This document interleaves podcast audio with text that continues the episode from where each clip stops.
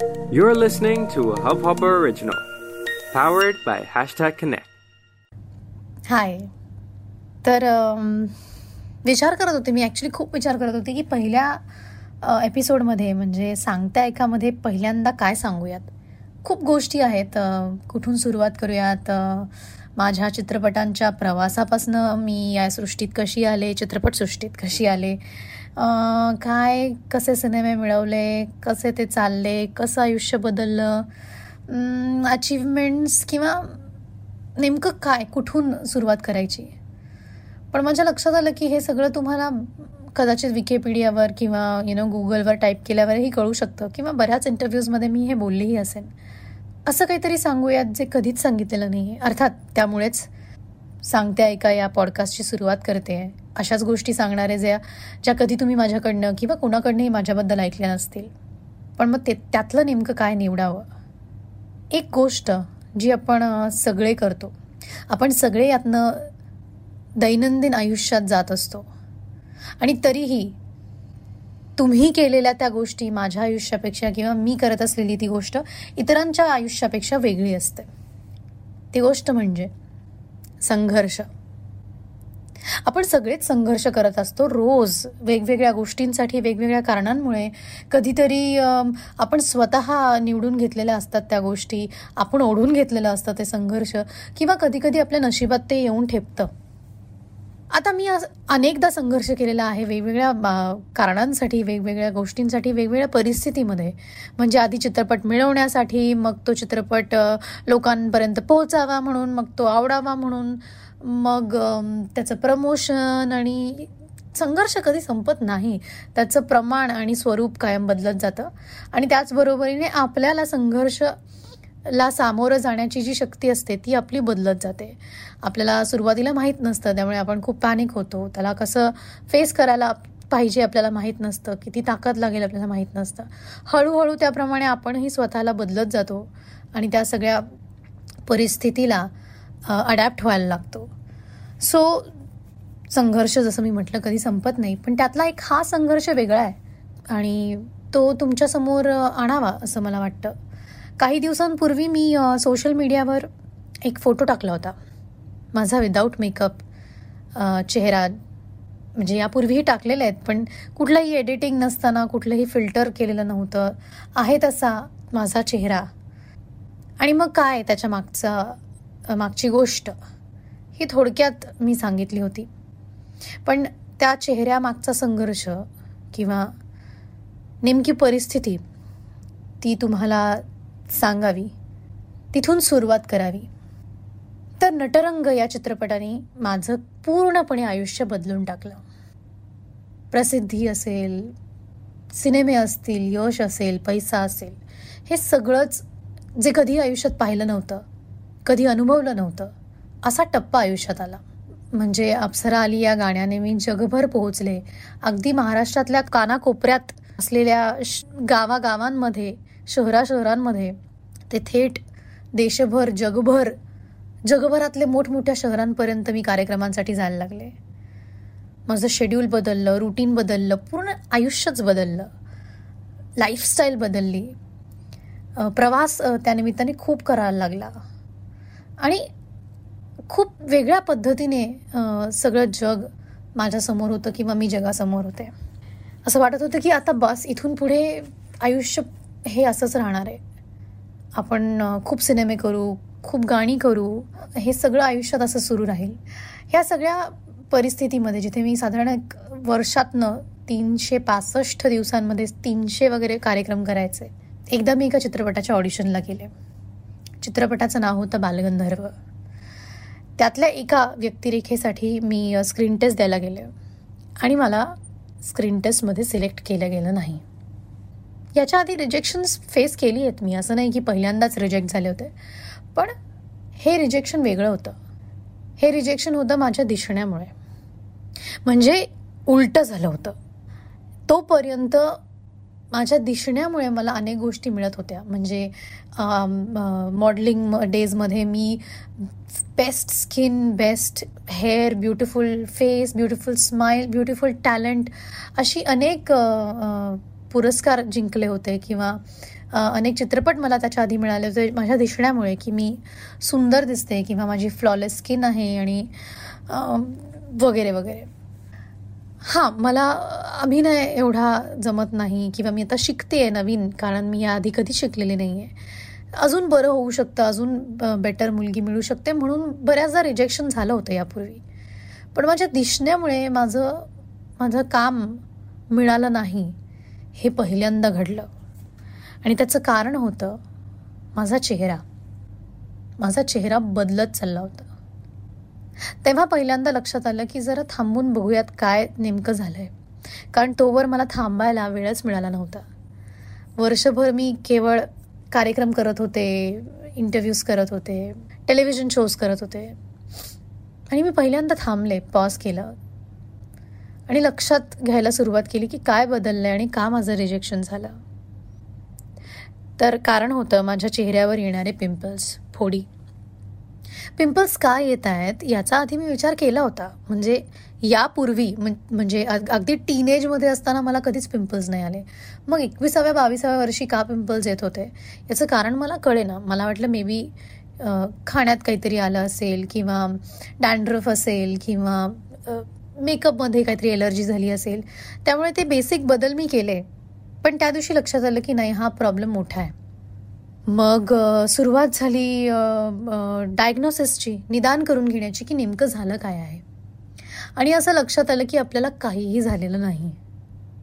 ज्या बेसिक कारणांमुळे लोकांना ॲक्ने येतात पिंपल्स येतात ते सगळे टेस्ट करून घेतले. म्हणजे माझी स्किन ऑइली नाही आहे मला डॅन्ड्रफचा इश्यू नाही आहे मला इंडायजेशनचा प्रॉब्लेम नाही आहे मला हेरिडिटरी जेनेटिक इश्यूज नाही आहेत टी झोनमध्ये म्हणजे कपाळापासनं ते गालापर्यंतचा जो टी झोन असतो आपल्या नाकापासनं तिथे ऑइली असेल तर तर तसं काही नाही आहे कुठल्याही गोष्टीची एलर्जी झालेली नाही आहे खाण्यापिण्यातनं किंवा मेकअपमधनं माझे मेन्सेस रेग्युलर आहेत. हॉर्मोनल चेंजेस काही विशेष झालेले नाही आहेत तर मग नेमका हा आपल्याला प्रॉब्लेम काय येतो आहे आणि ते सुद्धा जिथे चेहरा सगळ्यात जास्त महत्त्वाचा असतो अशा क्षेत्रात काम करत असताना याला आपण कसं फेस करायचं? जेव्हा एखाद्या गोष्टीचं निदानच होत नाही तोपर्यंत ती गोष्ट आपण ट्रीट कशी करायची? त्याचं त्याचा शोध कसा लावायचा? वर्ष दीड वर्ष दोन वर्ष तीन वर्ष चार वर्ष याच्यात गेली बरीच वर्ष गेली. मी बऱ्याच डॉक्टर्सकडे गेले बऱ्याच डर्मेटॉलॉजिस्टकडे गेले मोठमोठ्या डर्मेटॉलॉजिस्टकडे मुंबईतल्या पुण्यातल्या. काही महिने काही आठवडे त्यांच्या ट्रीटमेंट्स घेऊन बघितल्या पण त्यांनी काहीही फरक पडला नाही. कारण त्याचा निदान नीट लागत नव्हता. आणि इव्हेंच्युअली मी ते सोडून दिलं. तो नाच सोडून दिला कारण जे जी गोष्ट आपल्याला कळतच नाही आहे की कशामुळे होते आहे त्याचा इलाज कसा करायचा. सोडून दिली ती गोष्ट. पुढे गेले. ठीक आहे एक सिनेमा नाही मिळाला हरकत नाही.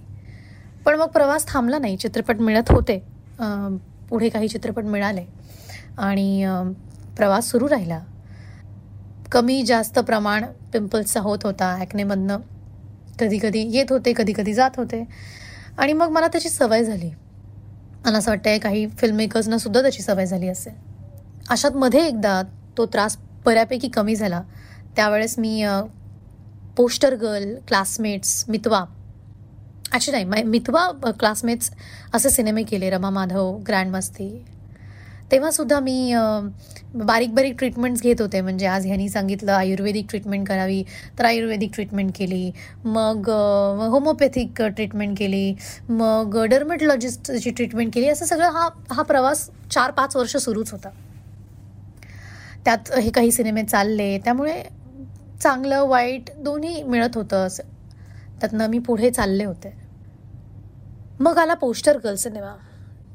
Poster girl cinema जेव्हा मी ऑडिशन द्यायला गेले किंवा आमच्या डिरेक्टरला भेटायला गेले तेव्हा ते माझा चेहरा बघून घाबरले.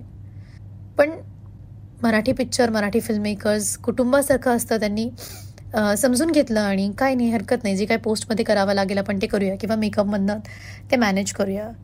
आणि रोज सकाळी मेकअप लावताना खूप त्रास होई मेकअप काढताना रात्री रक्त निघे. माझ्या फोडींमधनं चेहऱ्यावर खूप दिवसभर मेकअप लागलेला असल्यामुळे भयंकर त्याचा त्रास होई. मेंटल फिजिकल इमोशनल अशा त्रासातनं जात असताना प्रवास सुरू होता तो थांबला नव्हता. हे एकमेव ह्याच्यात असलेली पॉझिटिव्ह गोष्ट किंवा सकारात्मक गोष्ट असं म्हणायला हरकत नाही. कायम मी ते लपवत होते मेकअप लावून फिरत होते. त्यामुळे ते आणखीन वाढत होतं. रोज रात्री मेकअप काढून झोपत असताना मी रडायचे. कारण अनेक वेदना व्हायच्या रक्त निघायचं पस निघायचा खूप त्रास व्हायचा. आणि हे आपल्याबरोबर का होतं आहे हेच कळायचं नाही. ट्रीटमेंट्स चालूच होत्या. म्हणजे मला आठवतं की त्या दरम्यान मी लीच थेरपी म्हणजे आयुर्वेदिक ट्रीटमेंटसाठी एका आयुर्वेदिक डॉक्टरकडे गेले होते. त्यांनी पूर्ण ते पंचक्रिया अशी ती प्रोसेस माझ्यावर केली. असं महिनाभर वगैरे बस्ती असेल मग इतर काही आयुर्वेदिक डिटॉक्स सेशन्स असतील ते सगळे केले. आणि लीच म्हणजे आपण लीच लावतो चेहऱ्या ती रक्त काढण्यासाठी आपलं काय म्हणतो इन्फेक्टेड ब्लड ती मी चेहऱ्यावर लावायचे. खूप त्रास व्हायचा. काही दिवस त्याचे परिणाम दिसायचे पुन्हा पिंपल जायला लागायचे. अजूनही निदान होत नव्हतं. कळत नव्हतं की नेमकं हे कशामुळे झालंय. त्यात हम्पी चित्रपट केला तुला कळणार नाही केला. चित्रपट चालू होते फॉर्च्युनेटली मराठी. त्यामुळे काम थांबलेलं नव्हतं. तिथून ऊर्जा मिळत होती. लोक समजून घेत होते. अशात एका मोठ्या हिंदी चित्रपटाच्या ऑडिशनसाठी गेले. त्यांनी बोलावलं चित्रपटाची ऑडिशन दिली. थँकफुली त्या दिवशी पिंपल्स नव्हते चेहऱ्यावर. सिलेक्ट झाले पैसे ठरले तारखा ठरल्या सगळं झालं. आणि मी घरी गेले. काही दिवसांनी फायनल लुक टेस्ट करून शूटिंग सुरू करायचं होतं. खुश होते मी अर्थात. फायनल लुक टेस्टला गेले आणि आठवड्याभरात शूटिंग करायचं होतं. फायनल लुक टेस्टला आमचा बेसिक जो फिल्ममधला कॅमेरा असतो तो असणार होता. आणि पडद्यावर हे सगळं आपण कसे दिसू कपडे कसे असतील मेकअप कसा असेल हेअर कसे असतील कशा पद्धतीने आपलं कॅरेक्टर आपण प्रेझेंट करणार आहोत ते त्याला आपण फायनल लुक टेस्ट म्हणतो. आणि ती लुक टेस्ट झाली. आणि आमचे दिग्दर्शक कॅमेरामॅन मला बघून घाबरले. कारण त्या दिवशी दोन नवीन फोड आले होते चेहऱ्यावर. अर्थात ते घाबरले आणि त्यांनी मला चित्रपटातून काढून टाकलं. केवळ माझ्या चेहऱ्यावर दोन फोड होते म्हणून. खूप त्रास आला तोपर्यंत एवढा त्रास झाला नव्हता जेवढा त्या दिवशी झाला. कारण तेव्हा लक्षात आलं की आपला चेहराच आपला सगळ्यात मोठा ॲसेट आहे. म्हणजे आपण काम बरं करतो करू शकू वगैरे वगैरे. पण तरीही चांगलंच दिसलं पाहिजे. आणि ते माझ्या हातात नव्हतं. पुन्हा एकदा तो सगळा प्रवास सुरू झाला. ट्रीटमेंटचा डॉक्टर्सना भेटा पुन्हा एकदा सगळे टेस्ट करून घ्या. पण निदान पुन्हा लागत नव्हतं कारण इंटरनली काहीच त्रास नव्हता मला. कुठल्याही पद्धतीचं हॉर्मोनल इम्बॅलन्स झालं नव्हतं.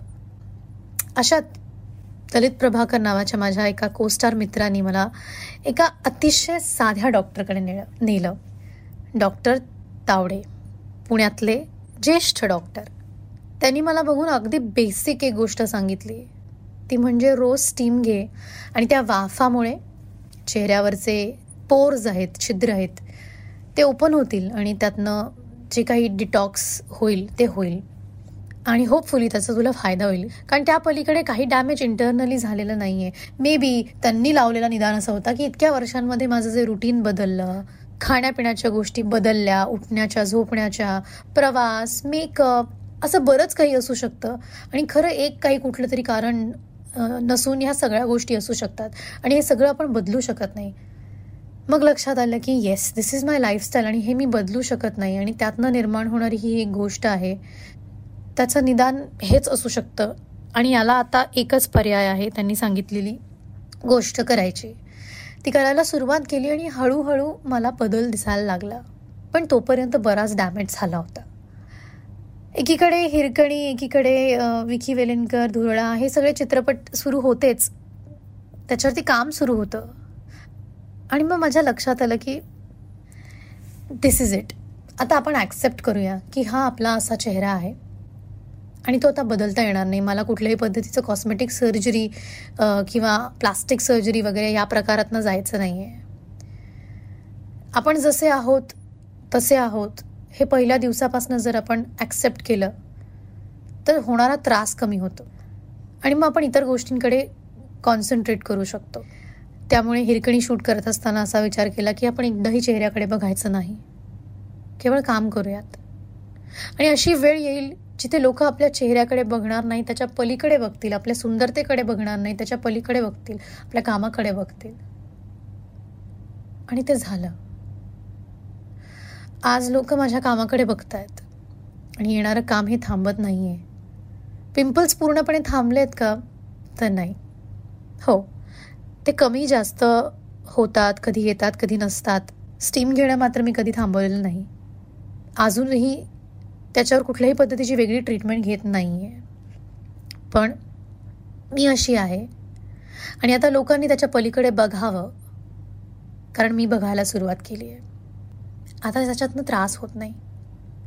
आणि लोक माझं काम बघत आहेत हिरकणीच्या वेळेला लोकांनी माझं काम पाहिलं खूप कॉम्प्लिमेंट्स आल्या फॉर दॅट मॅटर इवन धुरळाच्या वेळेलाही खूप कॉम्प्लिमेंट्स आल्या आजवर कोणी म्हटलं नाही की हिरकणीच्या मेकअपमध्ये किंवा गेटअपमध्ये चेहऱ्यावरचे खड्डे नाही दिसले किंवा दिसले कारण लोकांचं त्याच्याकडे लक्षच गेलं नाही.